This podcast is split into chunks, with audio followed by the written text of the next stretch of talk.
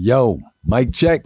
What's up, everybody? You're listening to the Street Pricing Podcast, the only show where proven SaaS leaders share their mindset and mistakes in pricing so we can all stop guessing and start growing. Enjoy, subscribe, and tell a friend. Now, let's break it down with your host and sought after slayer of bad pricing, Marcos Rivera. Hey, welcome everybody to the first episode of the Street Pricing Podcast with Marcos Rivera. And we got the man, the myth himself, sitting in the room looking very comfortable, very cool, very laid back in his uh, casita down in San Diego somewhere there. How are you, sir? I'm doing fantastic, Paul. What is up? that is the question everybody's going to ask when they hear this show. We're doing a hip hop look at street pricing, at software as a service pricing. It's a very sophisticated, I don't think from meeting you, very well understood um, process that companies, whether it's big ones like Netflix or or uh, Microsoft Office or all these other people that no longer send you something, you subscribe to it and they give you a monthly subscription and you get this or that and there's the kind of good, better, best program. All of this world out there I thought was dialed in. And from meeting you and helping record the audio version of your new book, Street Pricing, uh, which is coming out when? When's the book gonna? The book's out, but the audiobook's gonna drop pretty soon. Yeah, the audiobook's dropping on September 29th. Okay. We're almost there. So this may air after that. We're recording this uh, right prior to it, and we're going to start rolling these out in October here. So I listened to you tell this story, and I'm amazed. And I wanted the opportunity to capture this story for the audience so they have a sense of who you are, where you came from, and what the heck you're doing, not just with your book and this podcast, but with your whole life's work here on street pricing, on SaaS pricing here. So let's start with the craziest part of the story. Marcos Rivera, how did you get from the streets, I mean the streets of New York, to the summit of the tech world? Take us through that. Where did you come from? Man, I would be lying to you if I told you it was all planned out. It wasn't, right? It just happened. So, skinny kid in the Bronx, right? And I'm I'm, I'm in the inner city neighborhood, right? You you've heard the stories before.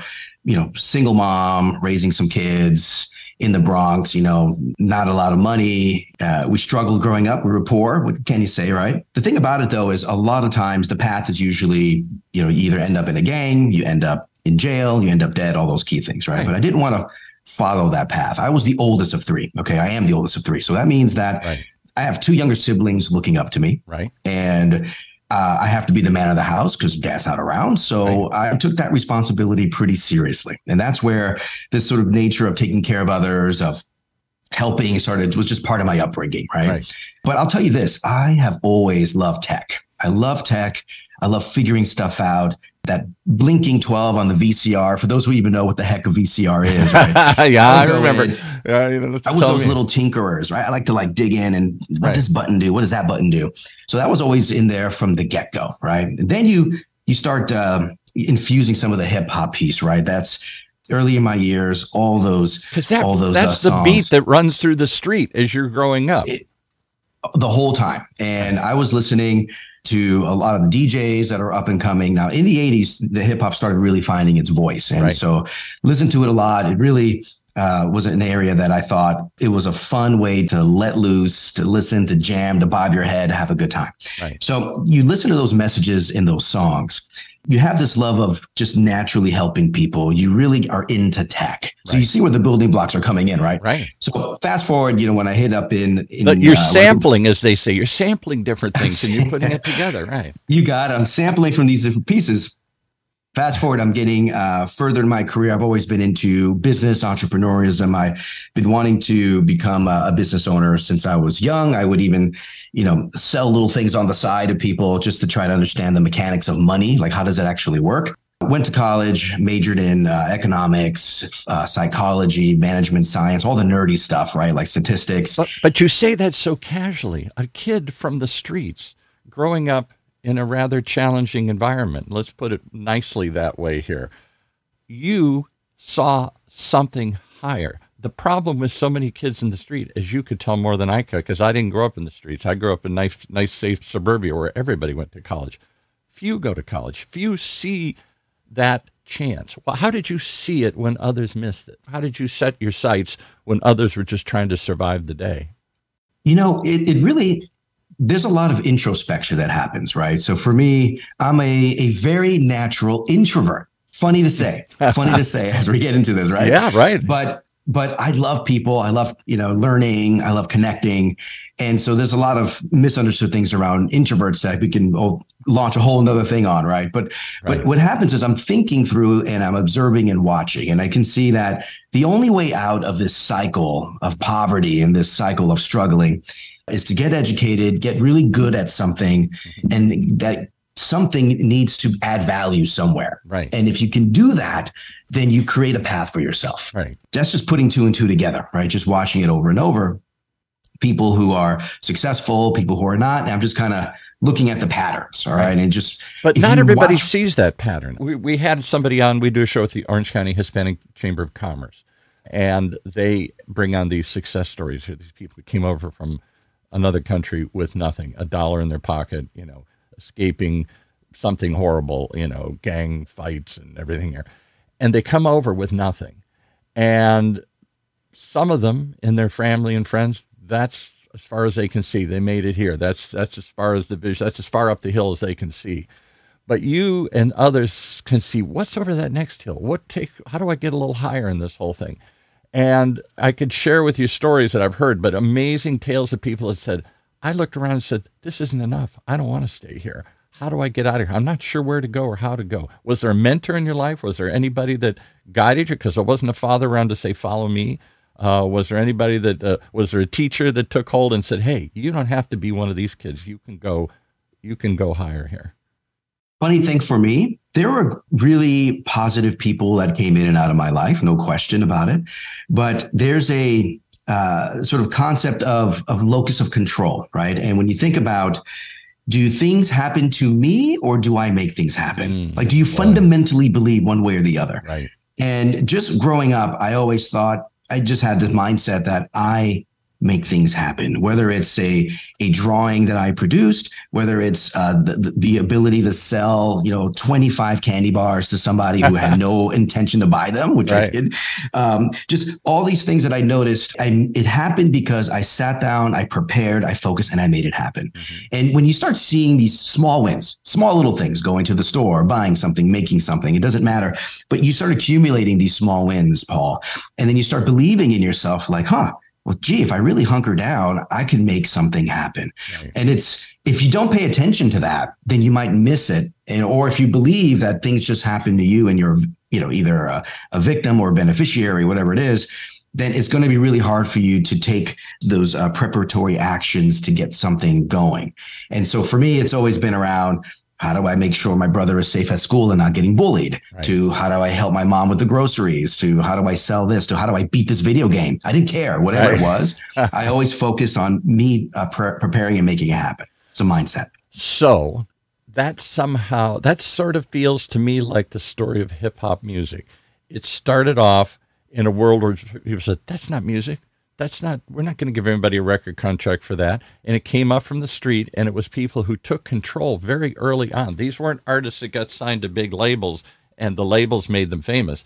They created these renegade startup companies. If there is no path we're going to create a path. If there is no business model we're going to create a business model. And you think of all the great hip hop companies that were born and all the superstars that uh, the Jay-Z's of the world and all these people that came up from nothing I mean, absolutely from nothing, from the street, and took that sound and packaged it to the world. Was that a motivator for you at all? Did you, because you were so into the hip hop world, did you see them doing it and say maybe there's a path up here? It really connected with me, Paul. And so we're it's funny we're talking about this at the 50th anniversary of hip hop this year, right? Yeah, and how right. it's it's had such an influence in the growth trajectory of the genre. But when you listen to the music, uh, a little bit deeper what I was listening to, and this is again young kid, you know, it, uh, growing up, not really know what my options were, and listening to these uh, these artists who also came up from very humble beginnings, who struggling. nothing, yeah, right, and then seeing them now elevate using their music as a platform you know being able to do things they want to do buy mama a house you know buy myself a car all these right. things. And i thought man that's So there is a path out, right? There are paths out. Right. And it just really helped motivate me and keep me focused. And they even, in the songs, if you listen closely, they even tell you how they did it and how they came out. And so there were areas of, you know, glimmers of hope when I was listening to these songs as these artists were explaining their story out of the hood, out of poverty. Right. And it just, you know, let me just sit there and observe an example, a fun, catchy example of a success story. So let's hit the fast forward button. You go to college. Where did you go to college? Somewhere out here? Or? I went to the University of California, San Diego. Okay, all right, which is kind of in your your hood now, here, your neighborhood. And you came out here because what? Your grandmother was out here. Somebody else was out here. Yep. So um, when I was young, my mother passed away, and it really was a big turning point in the life. So what do I do? Do Your I single mom passes my, away. Talk about right. my single mom passes away. That was I, uh, I mentioned this in the book as well. I open up about it. Like she was my hero, and I was the sidekick, Right. and I lost my hero. And it was a big moment for me to think, well, what do you do? Do you just do you just crumble and again, you know, Cry, and- and give not in, let anything happen, Throw your Give hands in? up. Right. Yeah. or do you step up and say no i'm gonna i'm gonna do her proud i'm gonna make sure my brother and sister who are both younger than me are taken care of and i'm gonna make my life count i'm gonna make it count right so it's uh, again the mindset piece no one sat there and told me to pick myself up and and dust myself off it was Nobody to do that. You had to look at yourself. So somehow you came with your grandmother was was out here for some reason. Yes. As your mother's so- back in New York and your remember, grandmother's out here. dad not really in the picture right? So um, grandmother comes out and she picks us up takes care of us. And my uh, dad who wasn't in the picture all of a sudden pops back in. This part is not in the book. He pops back in and he wants to basically just take custody of, of me and everyone especially me so he can get you know some of the funds the insurance and all that kind of fun stuff Crazy. right and my grandma's like uh-uh i'm not having that i'm not having that they're coming with me Right. big court battle. Fast forward, she won and then took us to out of the Bronx and into San Diego, which whole nother level. What kind of a life. culture shock is that? Suddenly you're in a canyon of buildings, and suddenly you're in real canyons with open spaces and earthquakes and other sorts of crazy things here. The trees, Paul. The trees. There's so many Trees. trees. So open. I'm like, what is this? It's not like all these buildings everywhere, right? It was a very different vibe out here. Right. Uh, I had a really strong New York accent when I came over, so people would even kind of make fun of the way I, you know, the way I talk. Yo, Hey, say, hey, say coffee again, say coffee. You know, I was like, okay, but my, um, you know, I, I adapt, and that's one of the things that if I think about my my personality and an attribute that's helped me a lot, helped me a lot along the way is the ability to adapt. right. And so I adapted, you know, change even my my accent. It still creeps out a little bit here and there, but I changed bit. the accent out. I fit in quick, uh, quickly, and then was able to, uh, you know, excel in school. So the schools in New York a little bit ahead of, of some of the schools here in in the West Coast. So when I came in, I placed already pretty high. Was ready to, uh, you know, blast through all my my classes, my grades. Graduated pretty uh, pretty top, and then uh, decided to go to school, uh, stay here in San Diego. All right. So then you come out of school with a business degree in economics. I forgot what you said. Yep. The, the degree is actually called management science, which some people know what that is. It's kind of like economics on steroids, right? So you got your your economics, your business basis, but you also have heavy like statistics and uh, and uh, and management operations and all these key things that require a lot of numbers and really um, healthy grip of mathematics, which I loved. I love math. If you ask me, write a paper or do a math test, I will do a math test all day long. Unbelievable. Because you're the, Writing the office. is my weak point. math, figuring out stats and stuff. Well, we live in a world more so than when I was a kid. I'm I'm considerably older than you are here. I got a few years ahead of you on this journey. And stats, uh, there weren't a lot of stats. It was all stick your finger in the wind and figure out how things work. Does the public like it or not? Maybe eventually you did uh, some uh, small group research. And you had people come in and uh, test market stuff and everything, but it was pretty much gut feeling about how you made ads, how you made products, how you marketed stuff, how you made movies. I, I can think of a million examples where there were all these people that had the golden gut, and that's why they got hired to do it because they kind of had a sense of what of what the public wanted, the sense on the street. The hip hop artists were kind of that. They were in tune with the street. They understood what was happening. Nobody could see it but them. And they said, "There's a market for this, and we're going to make music out of this." To me, it still sounds like strange sounds. I still don't know if I can wrap my head around what hip hop is. It's it's definitely not my generation, but it's a different beat. So the whole point is somehow you fell in love with stats. And did you seek out a job where you could analyze statistics, where you could do this for a living?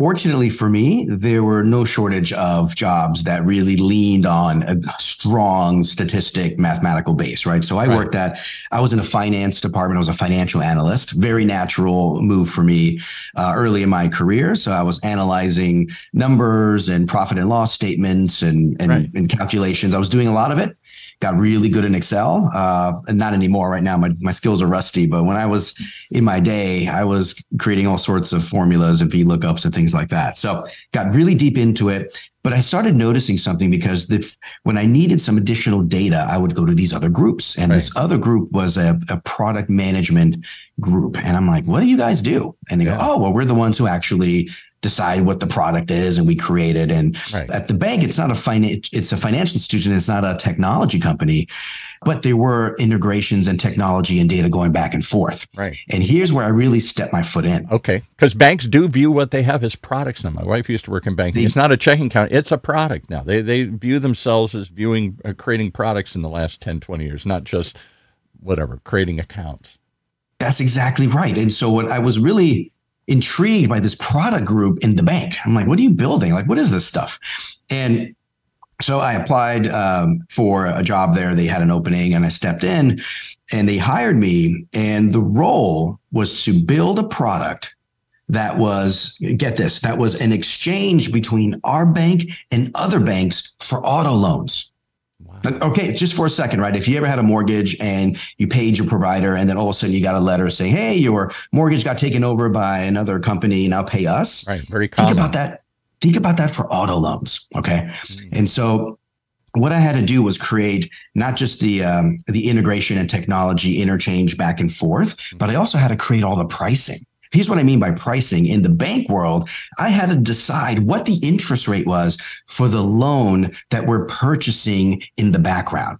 Super example, super easy example. You go to a dealership, say BMW, you buy a car. Your credit is eh, maybe you had a few lumps, right? You're one of those doctors who forgets to pay their bills, right. but you have your income, everything's good but you don't qualify for BMW's top tier uh, financing rates. Right. So what they do is they they would in the background integrate with me, call my system, and then we have an algorithm, an engine that scores the loan, and it says, yeah, you know what, we'll buy that paper, but we're not going to give it five percent. We're going to charge you uh, seven point five percent for that, right, to accommodate the risk. Right. So we send that back. This all happens in a matter of seconds.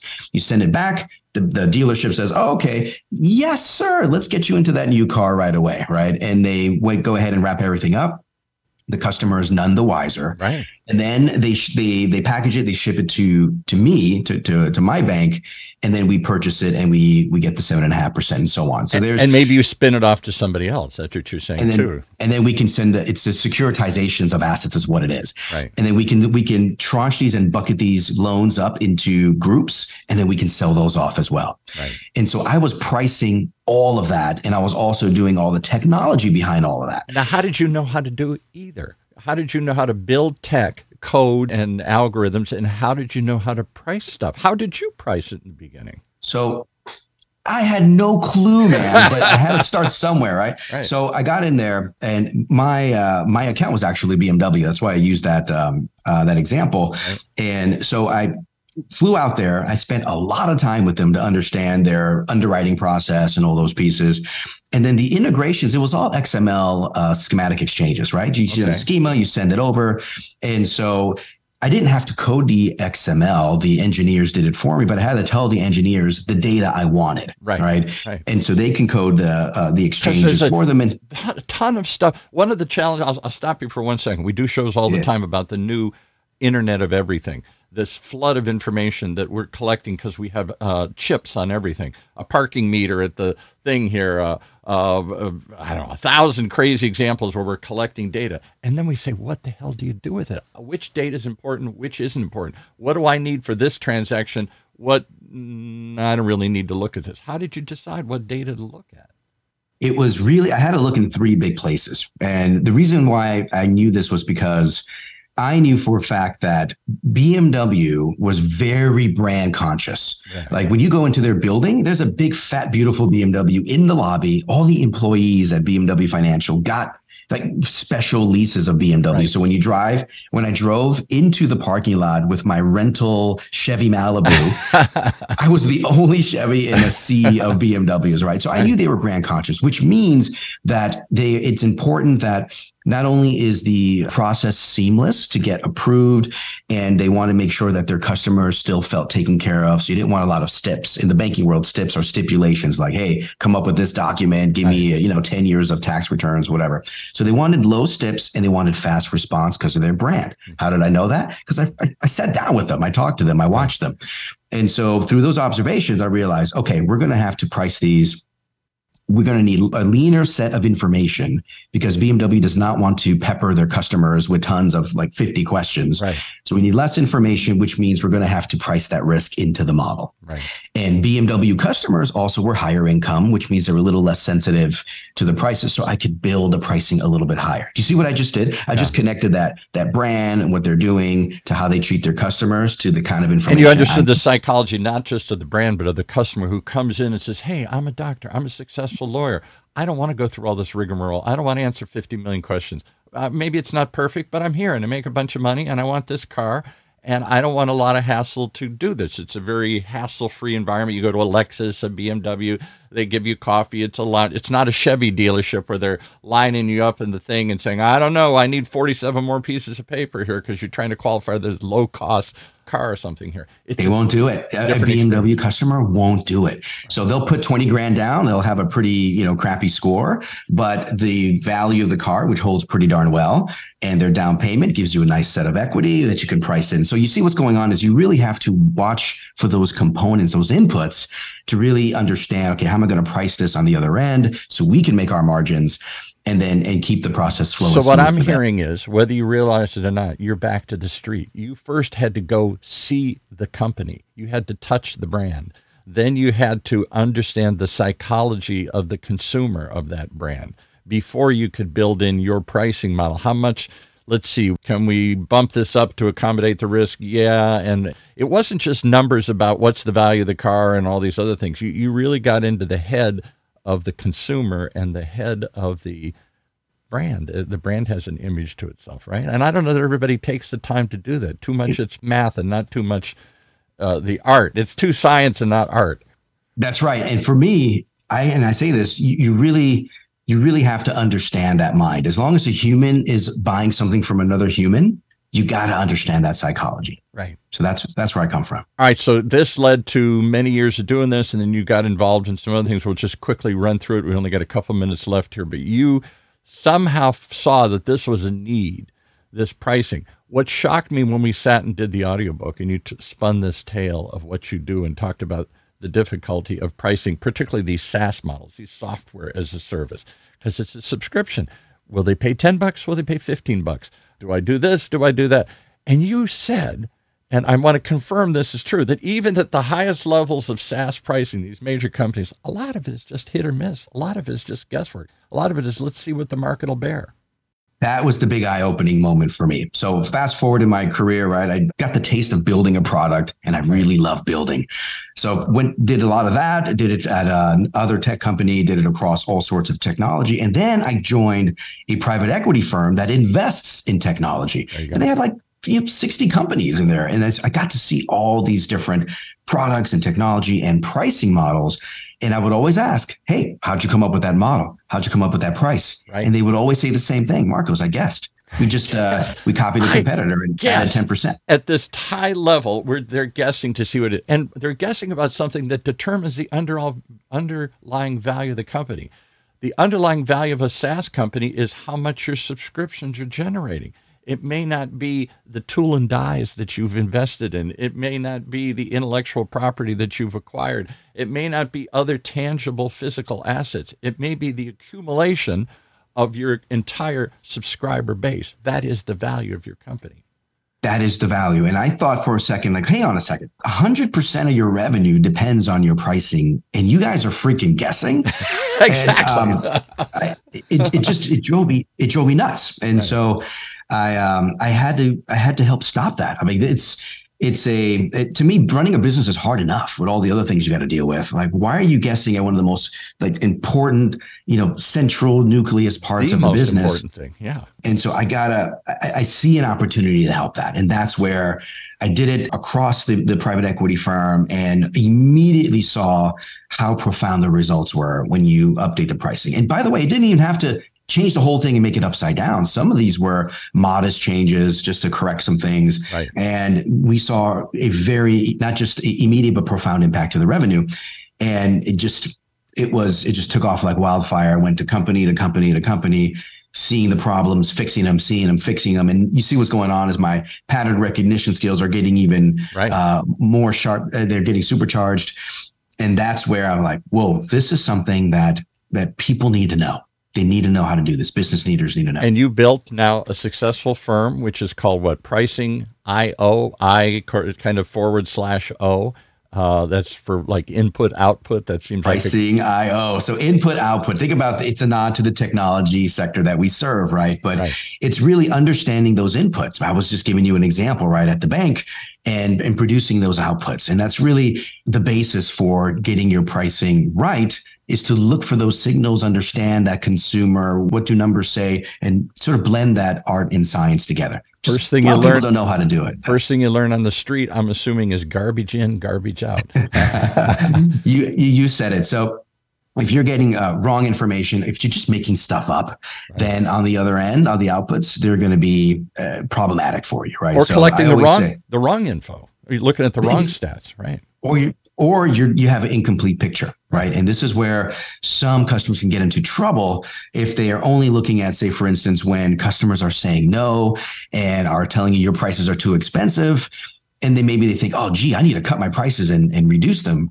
Well, those were just your smallest, most price sensitive customers who are actually aren't even a great fit for you. Mm-hmm. You're listening to them about your value. And now, because of that, you're undercutting the value elsewhere and leaving a lot of money on the table. So I know we're rushing through the what's probably the most important part. We should probably do a part two of this here and talk ah. about this in greater depth. But you developed an idea, a strategy, a whole approach through f- uh, fumbling through this process and discovering what works and doesn't work. And you built it into a successful company now where big giant companies go hire you and say, Marcos, we don't know what to price this. Can you help us out?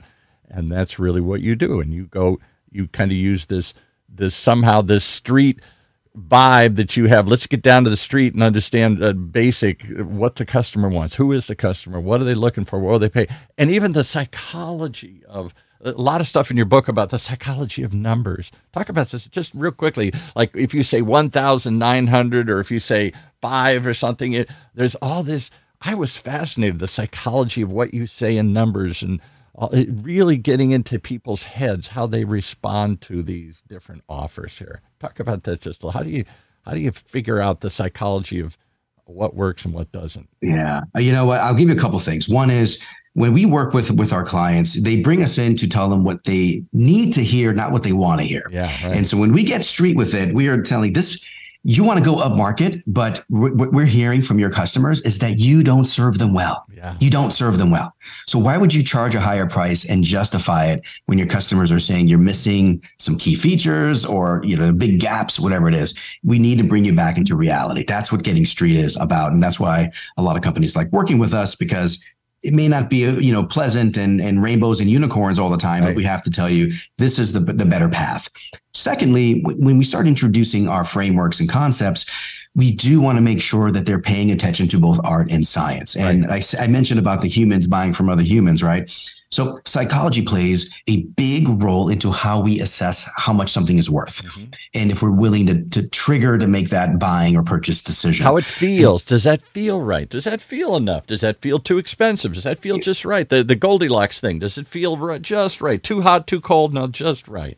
It's exactly the case. So think about buying a slice of pizza, even right? Yeah. Can, can you tell me your maximum price point for a uh-huh. pizza? Is it four dollars and ninety two cents? No, you just you know general magnitudes. Yeah, I'll, I'll pay a dollar. I'll pay five dollars, whatever that is. But I'm not going to pay twenty dollars probably for I'm not going to pay 20, right? So there's always a natural range, a comparison anchor point, all these things that humans do that if you understand what those things are, puts you in a much stronger position to price your product. Okay.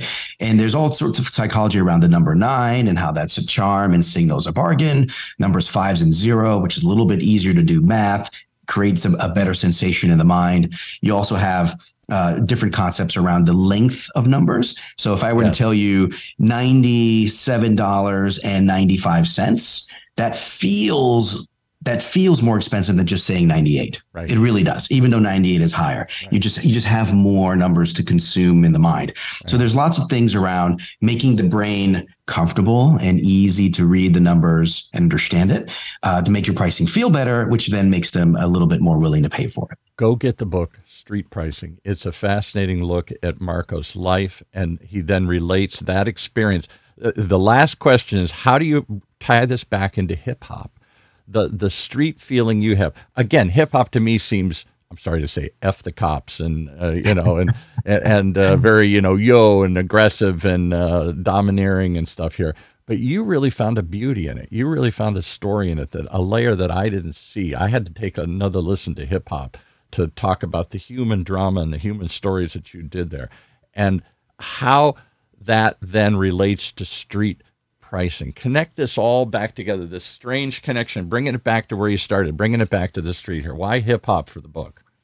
So why hip hop for the book? So think about this way: you, when you listen to hip hop music, it's a there's storytelling about struggle, there's storytelling about triumph, there's storytelling about unity. Yeah, there's frustration and bravado that happens and you'll get a lot of those things in there too because those are real human emotions right. and when i found that hip hop is so unfiltered in how you feel about something and how you address something very unfiltered very raw very unfiltered right. and it's also catchy and memorable like some of these songs will get in your head you'll hear two seconds of the beat you'll know what it is right. and i want okay let's get unfiltered with pricing let's just peel it back and get to really what drives the value and let's make it memorable so people can actually repeat it and do it over and over again. And that's where that that blend started happening. So we have a, a process we call 5Q. It's one of our biggest frameworks. Mm-hmm. And I, I tie it to the song I Got Five on It, which is a very popular, catchy song and it really i blend the message of the lyrics and the purpose of the framework in that chapter in that track so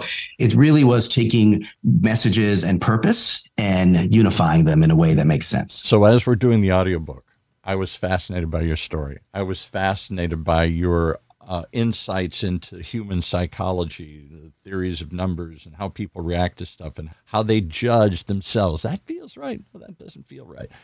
And then relating it to what you still see as a beautiful musical form here that I guess I had dismissed as just kind of, you know, kind of uh, very not much depth to it and real kind of just uh, aggressive, cocky kind of world of uh, hip hop music. You really opened my eyes to something. So I think if people really want a fascinating read, go get the book Street Pricing. It's out everywhere. And it's really that kind of, it's like a hip hop approach. You're using hip hop as somehow a metaphor to tell a story of your life and of the world that we live in and the culture that is all around us here, and using that to understand better how to do something very technical on a very high level, uh, SaaS pricing uh, pricing models. Uh, that's just it's an amazing combination. It's an unlikely combination, and that's what I think catches everybody's eye and ear. All right, well, so the podcast is an outgrowth of that. It's the continuation of the story. The beat goes on the beat goes on. We started the conversation with the book. Let's keep it going in the podcast. Let's get some unfiltered, real stories of how people actually did pricing, how they overcome it, how they move away from guesswork. Where do they fail? Where do they succeed? Yes. And let's use that to to start uh, democratizing pricing. Let's get people to understand it, not fear it. Are people ready to get that real about pricing? Are they really willing to admit, to be vulnerable and say, I didn't know, I don't know, I made a mistake? Because businesses and and hip hop too kind of has that kind of persona. I'm not going to apologize. I'm never going to say I'm wrong. I'm never going to admit that I didn't know. But that's really what this process is about. It's about understanding what you don't know and getting back in touch with the reality, the real deal, the real street, the real people, the real customers, all that seems like. That's it. So we want to keep it real. No sidestepping, no sugarcoating. I'm not going to let you. Let's get into how'd you figure this thing out? Let's yeah. do it. All right. Well, I look forward to it each and every week right here in Orange County's only community radio station, OC Talk Radio. We're going to stream it live. It'll be found as a podcast everywhere. Video versions of it, everything you're gonna get, you're gonna see it everywhere, and it's a very colorful look at a very what seems like to me kind of a dull subject. Are, are you the only one that sees the color and the beauty and the complexity and the art of pricing uh, models? Everybody else just groans and says, "I don't know, just pick a price and let's go with it here." I get the looks. I get the funny looks all the time when I talk about what I do.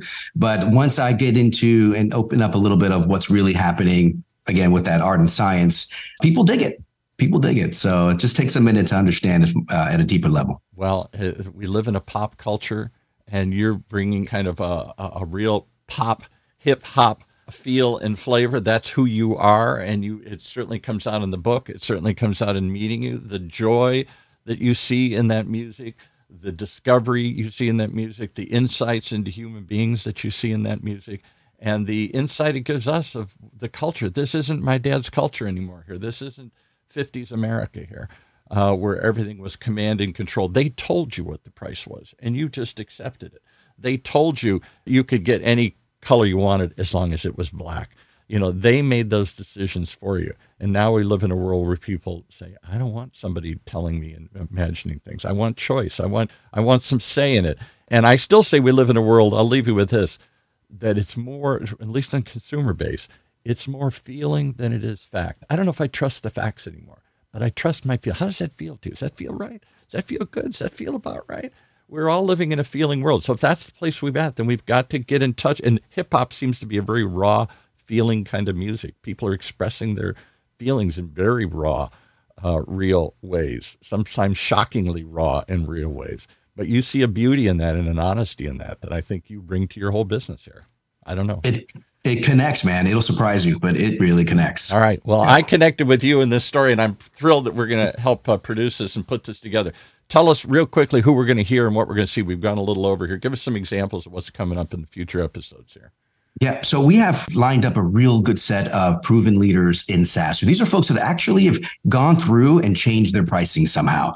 So, for instance, we do have a chief product officer from a really successful, fast growing SaaS company that has implemented pricing, saw the benefits, made a whole discipline around it, mm-hmm. and is reaping those benefits year over year. They've almost doubled the size of their company since then.